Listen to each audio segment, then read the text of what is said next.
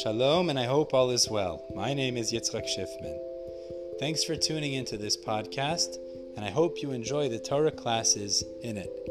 Now, on to the episode.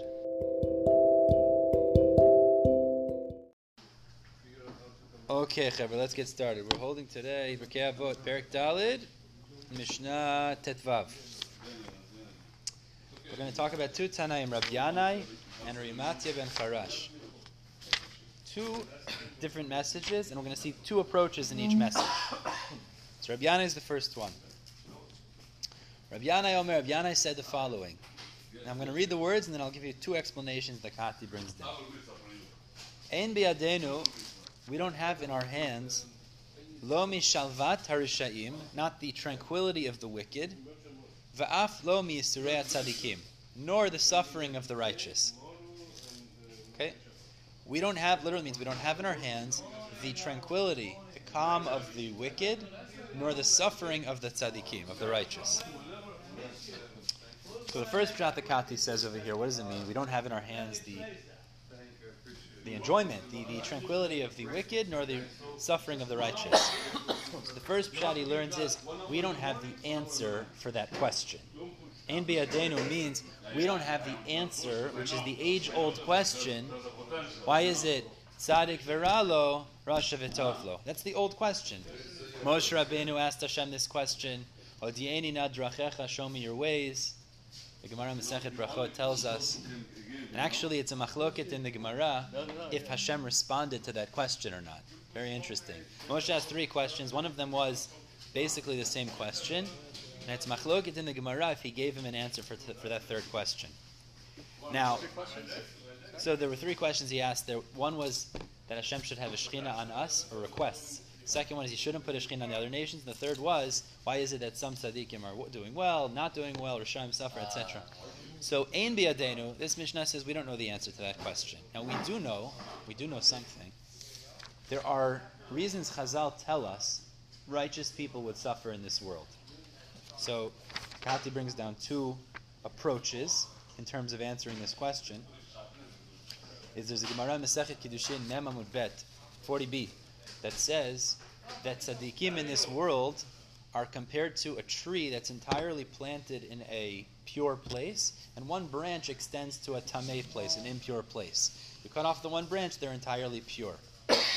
so too, Hakadosh Baruch Hu wants for the righteous people. Tzaddikim in this world are compared to a righteous, uh, sorry, a pure tree that's entirely planted in a tahor place, and one branch extends to a tameh place. To a cemetery. Cemetery, whatever. Yeah. So the Gemara says it's the same thing in this world for tzaddikim, is that they're almost entirely righteous, and there's one part missing that's not. What Hashem does, Hashem gives them suffering to take away the little bit that's bad, so in the next world they get entirely reward and no punishment at all. And the Gemara says, and the, hold on, hold on, and the Gemara says the exact opposite by Rishaim. They're like a tree that's planted in an entirely tameh area, and one branch is in a pure place.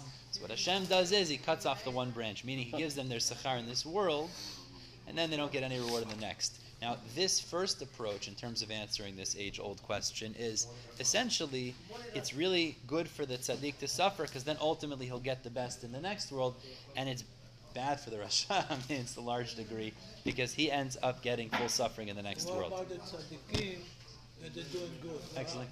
That they're doing well. Yeah. Excellent. So that, that this was part of Moshe Rabbeinu's not going to question. be. Uh, So the Gemara says that might be what's called tzaddik amur. Very interesting. Very interesting. That's actually that was part of Moshe Rabbeinu's question. According to one opinion in the Gemara, that was the answer. Very interesting.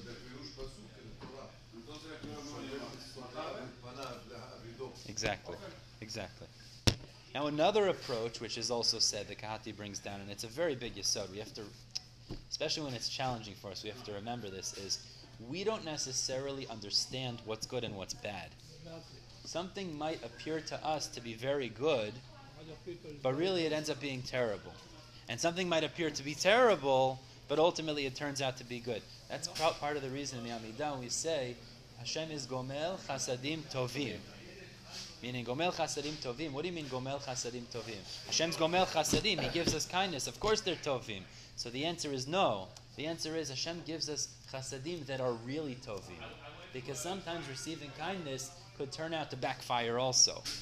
Meaning someone comes over to you, do chesed with you, you don't know what the intent is, you don't know what it could turn out to be. Right. So we say about HaKadosh Baruch Hu that he's Gomel Chasadim Tovim. No. Everything Hashem does is Tovim, is ultimately good. You mean lottery, your life is ruined. And But that's- a that's- lot of cases. right. Right? That's that's what we find a lot of examples Yes. like exactly like that. I Exactly. take my chances. Take your chances. The um, the numbers are pretty staggering in that regard. You see like the numbers. They end up in worse debt. No, like like horrible, horrible. It's crazy. Because they give it to somebody that never saw twenty dollars. Yeah. Oh, bill. it's the know? same thing you see with All of us the the the um, athletes. The same exact thing. Oh, yeah. These guys come from the hood. They don't have any money, and then suddenly they sign multi-million dollar checks. They have all the necklaces. Right, the but then they end up five years out of the league, and they're, and broke. they're yeah they're broke. own the money. Really? Yeah. That's the first idea. Let's go to the second idea now. Rabbi Matya ben Charash Omer, V'makdim b'shlom kol adam. A person. Oh, one second. No, excuse me. Did I, did I skip? I skipped. Sorry, sorry. That was the first shot in in in Biadenu. Sorry, the first shot in Biadenu is we don't know the answer. So we know some approaches, but the overall answer we can't fully appreciate.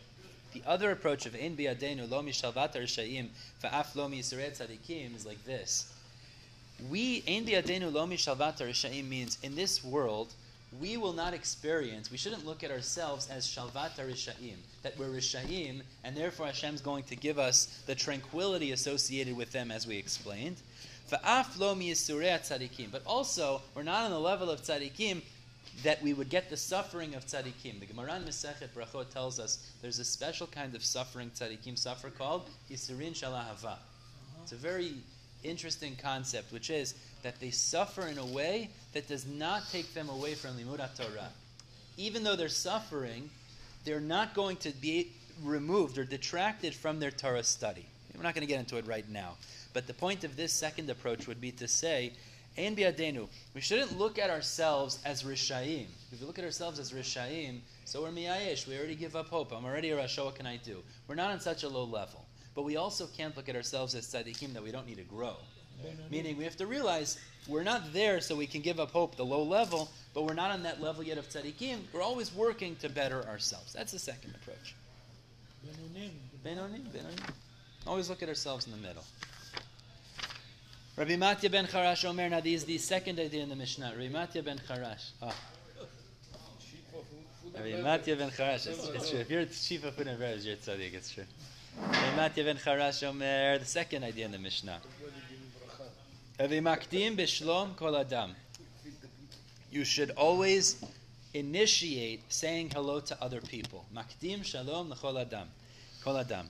The Gemara tells us about Rabbi Yochanan, Masachet Brachot, Yud Zayin, that he nobody ever said hello to him first. Meaning he always said hello first. Va'afilu nochri bashuk, even to a goy.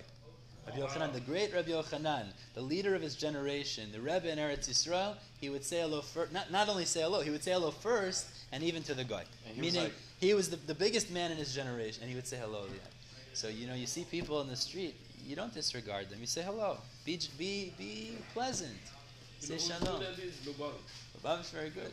Yeah. Say hello. He was It's a also big deal. very, very handsome, First right? Lubavitch, then Sephardim, last Ashkenazi. Yeah. Uh, I think it depends on the That's culture. it, That's what I think. No, meaning. But the Lubavitch always moved. They rush to Yeah, say yeah, yeah. Ko Yisrael Kedoshim. No, Listen, listen, it's okay. Either way, the point is, is saying hello to people. You see people give them greeting, you're, you're empowering them. You're making them feel good about themselves. Big deal. Yeah, that's one.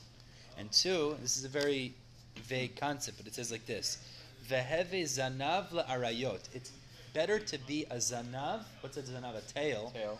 To arayot. What's arayot? Lions. Rosh lashualim. And don't be a head to the foxes. What does it mean? Better to be the tail of the lion than the head to the fox.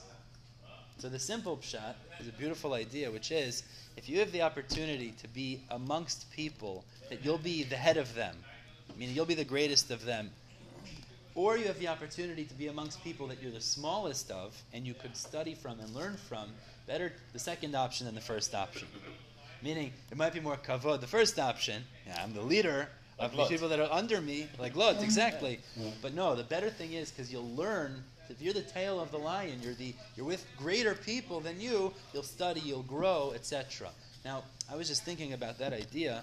L'chara, the best thing would be to have both, meaning to have the opportunity to inspire others, but also to make sure you're around two other groups that you could be inspired from. I think it, Yes, to become You the know what they head of- say? They say Yeah, that yeah. charity starts at home, right? But haftu hachamocha, Yeah. it's got to be with your family first.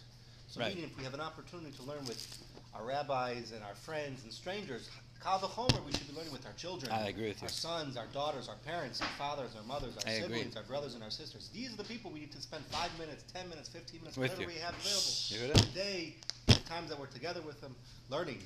You know, the big Beautiful idea. details of the alliance, for me, it's a different thing altogether. What do you think? What do you say, You Pshat? to see, you have rich people and poor people. Yeah. So you could either be the zana for the uh, the rich people, you be you be a very li- you have a little money, but you want to hang around with the rich people, or you want to be top of the poor people. It's the mm. same. Same idea. people. Same Yeah. idea. We're Yeah, talking about study, but you're saying in the financial sense. Mm-hmm. I hear. Talking about the life, you want to be the nothing with the big one, or the big one with the. So what, what, so what's better? So what's better then? I think it's better. What do you say? No, so you're saying the opposite. I think. The I think you're saying the opposite. You're saying in No, a that- financial that's sense. the, the corrupted side. Yeah, yeah, yeah. That's the that's in a financial, Yeah. you know, egocentric sense. That's not necessarily the right. Meaning that's not necessarily. We're talking about Torah ideals. You, I, they thi- say I, I think to be, it's better to be the, the, the, the tail to the lion than to be the head to the foxes. We're not talking about the financial. You're talking about a different I'm idea. Yeah, yeah, yeah, yeah, yeah, yeah. Now a- Exactly the other way. The way Now listen to the other idea. It's also a beautiful idea. It's brought down. This is from the. Uh, one second. Midrash Shmuel. He brings down that it's the way of lions to lift their tail above their heads. Apparently, lions they left they raise their tails above the level of their head, and foxes lower their head under their tail. Okay, I don't know how this works in reality, but anyways, that's what he says. So he says it's a parable what he's telling us people who raise the tail means they're, they're raising the lowly thing. The tail's lower. Mm-hmm. Raising the lowly people. You're giving kavod to the lower people.